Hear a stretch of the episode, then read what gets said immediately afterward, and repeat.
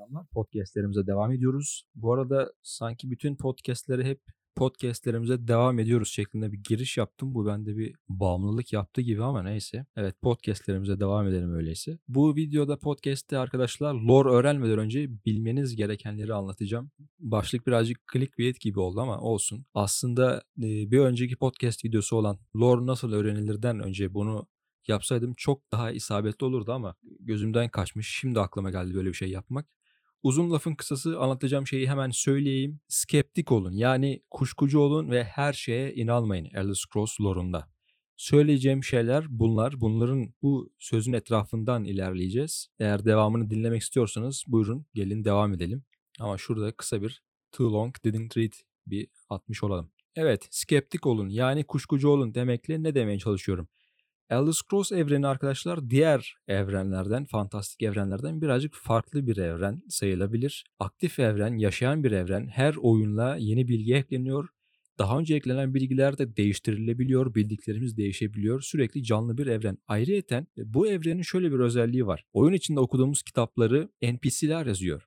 Yani yazarların elinden çıkıyor. Evet ama bunları NPC'nin ağzından, hayat görüşlerinden ilerleyerek oluşturuyorlar. Bu ne demektir? Mesela bir e, Nord yazar gider Nordları över. Hiçbir zaman biz Nordlar barbarız, biz Hanzo'yuz, biz bir şey beceremiyoruz. Millet Sayrodil'de binlerce yıl geçti, kocaman binalar inşa etti. Biz hala kütükten, odundan binalarda yaşıyoruz demez. Her zaman kendisini över. Gerçekleri çarpıtır. Kimse hata ettik, yanıldık, kaybettik demez. Herkes kaybı en aza indirge, indirgemeye çalışır. Dış güç var der, kandırıldık der.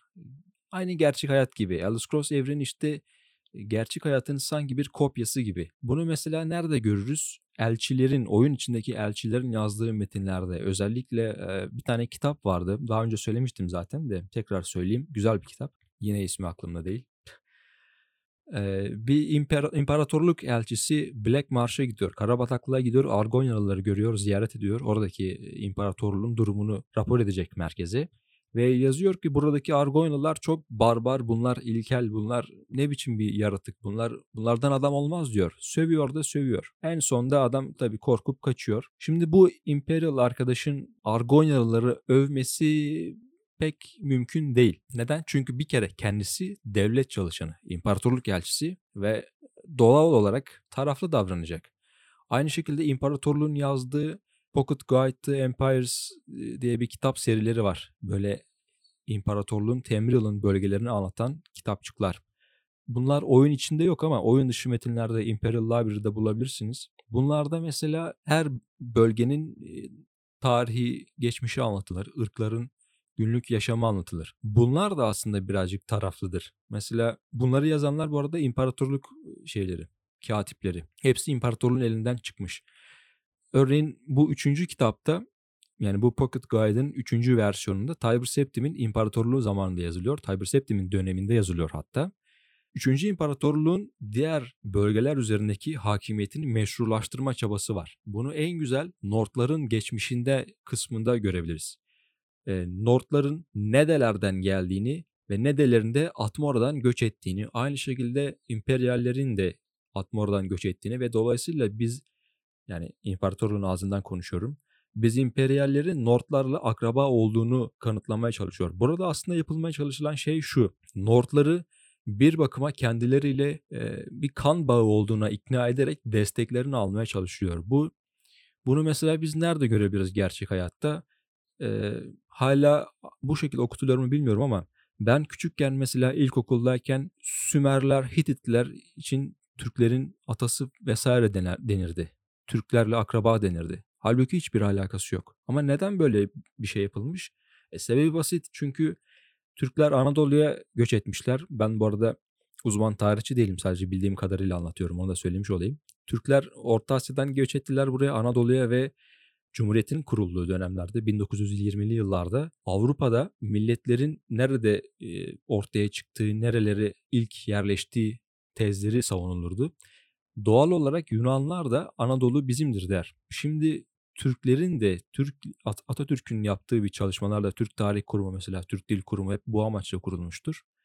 Doğal olarak Türkler de biz de aslında Anadolu'yuz. Biz de buradan çıktık kardeşim demeye çalışıyorlar. Ve bu konuda ikna etmeye çalışıyorlar diğer milletleri. Şimdi pek kabul gören bir argüman değil doğal olarak. Fakat o zaman için gene de az çok destekçi toplayabilmişti. Ki zaten mesela Wilson ilkeleri vardır hani bilirsiniz hep Birinci Dünya Savaşı'nda bir millet, ırk nerede çoğunluksa o toprak onundur diye. İşte bu gibi şeylere meşru zemin hazırlama amacıyla bu tip şeyler oluşturuluyor. Tıpkı Elder Scrolls evrenindeki gibi. İmparatorluk Nordların desteğini alabilmek için Nordlarla imperyalleri sanki aynı atadan, aynı soydan gelmiş gibi ikna etmeye çalışıyor. Buna şimdi birazcık şüpheci yaklaşmak lazım.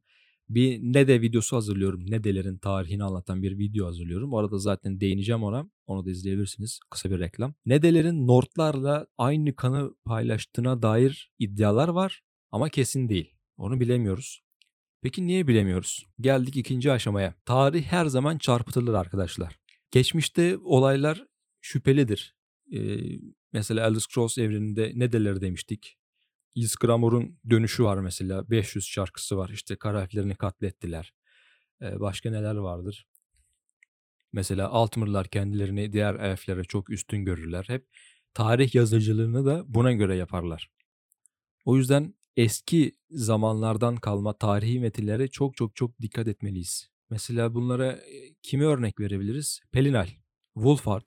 Bu tip kişiler birinci çağda hatta elf çağında yaşamış kişiler. Pelinal'in mesela sıradan bir savaşçı olmadığı ne malum. Pelinal'i anlatırken şöyle deniyor. Köle olan insanlar Alessia önderliğinde isyan ediyor ailetlere karşı ve Pelinal diye bir savaşçı çıkıyor. Pelinal aileyetleri elfleri kesip biçiyor ve bunun yarı tanrı olduğu söyleniyor. Yanlış hatırlamıyorsam Kaineret'in oğlu olduğu söyleniyordu Pelinal'in.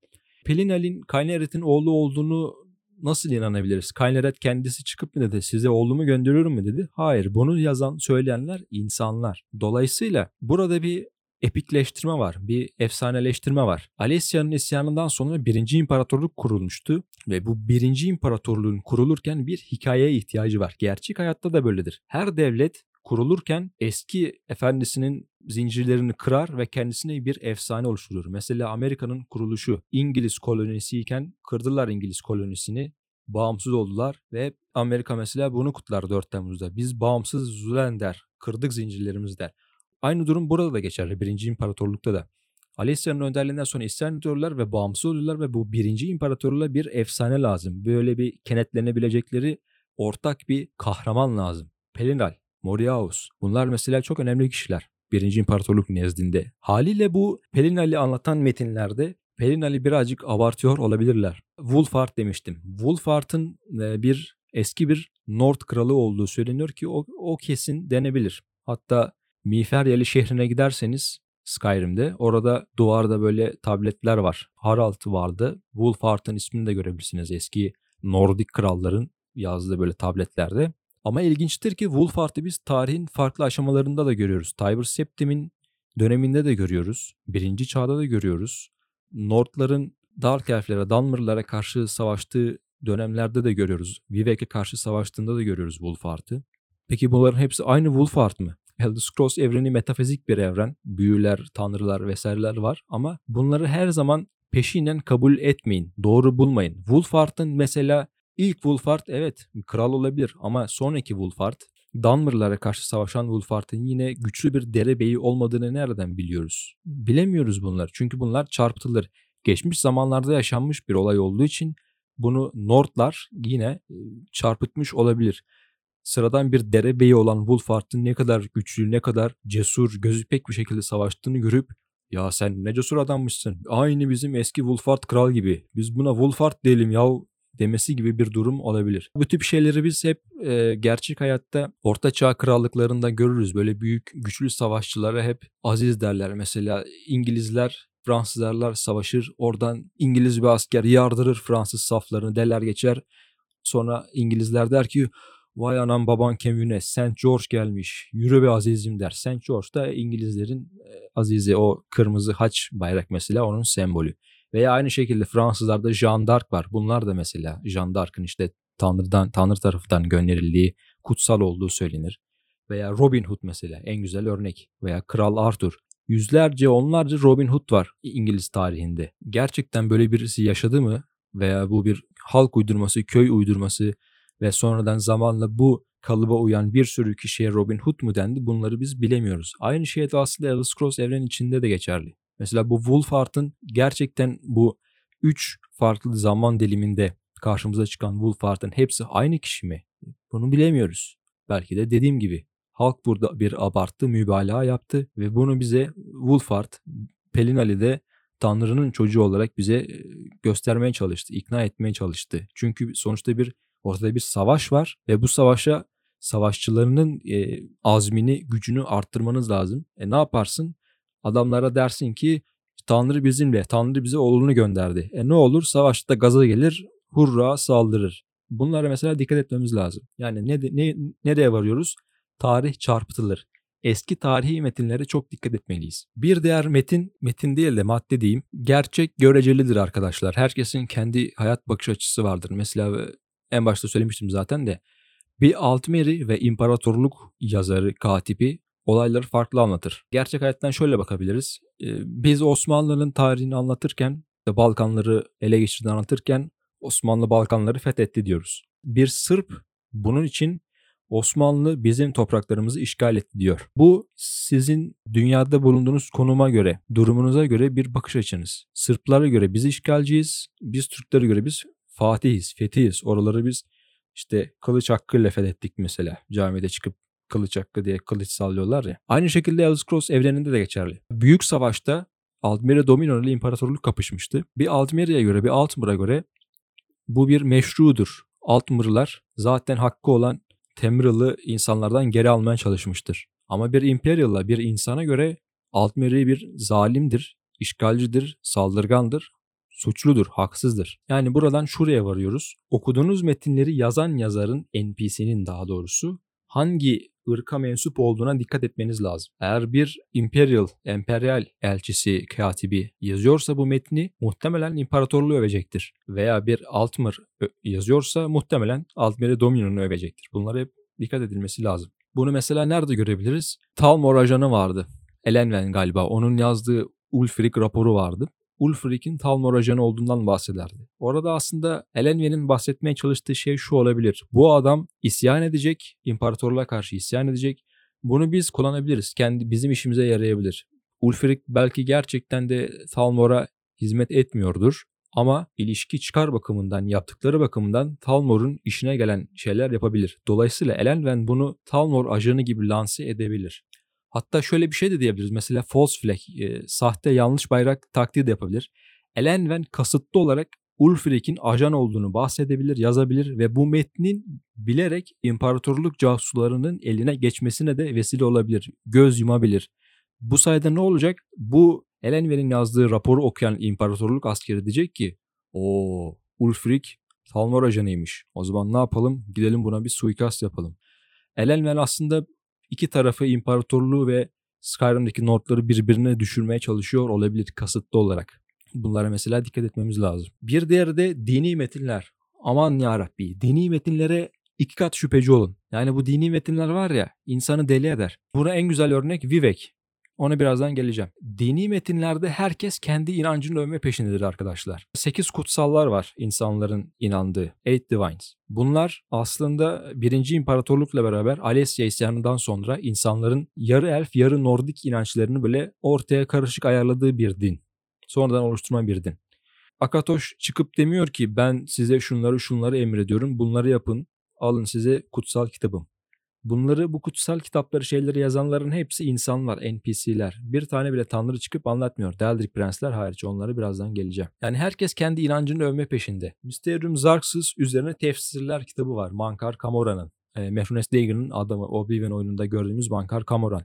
Mankar Kamoran bu kitabında Mehrunus Dagon'ı övüyordu övüyor, övüyordu övüyor. İşte Efendimiz Yüce Lordumuz Temrila Mundus'a gelsin bizi yönetsin. Şimdi bu adamın amacı zaten belli. Kendisinden takipçi toplamaya çalışıyor ve kendi inancını empoze etmeye, ikna etmeye çalışıyor diğer insanları. Gidip de Mehrunes Dagon haindir, şerefsizdir, buna inanmayın diyecek hali yok adam. Bütün dini metinler böyle. Mesela Adabal A, e, Annotated Anuat, Kajitlerin o nasıl okunuyor diye. Ah, Ahzir Trazizeremir öyle bir şey bir kitabı vardı. Her ırkın yaratılış hikayesi farklıdır. Kızıl muhafızlar farklı inanır, kajitler farklı inanır, elfler farklı inanır, nordlarınki farklıdır. Nordlar der ki Lorcan var der. Kızıl muhafızlar der ki Satakal var. Büyük bir yılan var. İşte elfler der biz elfler zaten ölümsüzdük bu insanlar geldi mahvetti bozdu ortalığı. Kajitler der ki biz kediydik Azura bizi yarattı. Uçuyorduk, kaçıyorduk, ayda oynaş, oynaşıyorduk. Argonyalılar der her yer histi. Biz bataklıkta doğduk. Yaşasın yumurtalar. Yani dini metinler hep karşı tarafı ikna etme peşindedir. Vive'ye geçelim. Vive'in mesela yazdığı sermonları, vaazları var. Şimdi bu sermonların Türkçesi mevcut ama Türkçesi bile çok kafa karıştırıcı. Bu Vive'in yazdığı her şeye inanmak zorunda mıyız gerçekten? Vive'in biz ne mal olduğunu biliyoruz. Kendisi yarı tanrı Lorca'nın kalbini kullanarak tanrı olmuştu. Ve Vivek sadece kendi halkını umursuyor. Benim için önemli olan Dark Elf'lerdir. Dunmer'lar, Kara Elf, Karanlık Elf'ler neyse artık. Onlar benim için önemlidir diyor. Diğer ırklarla bir alıp veremediği yok. Vivek'in tek isteği e, bunun oyunlardaki diyaloglarına yazdığı kitaplara, sermonlara mesela vaazlara bakarsanız anlayacaksınız. Vivek'in tek derdi halkı tarafından saygı görmek, değer görmek.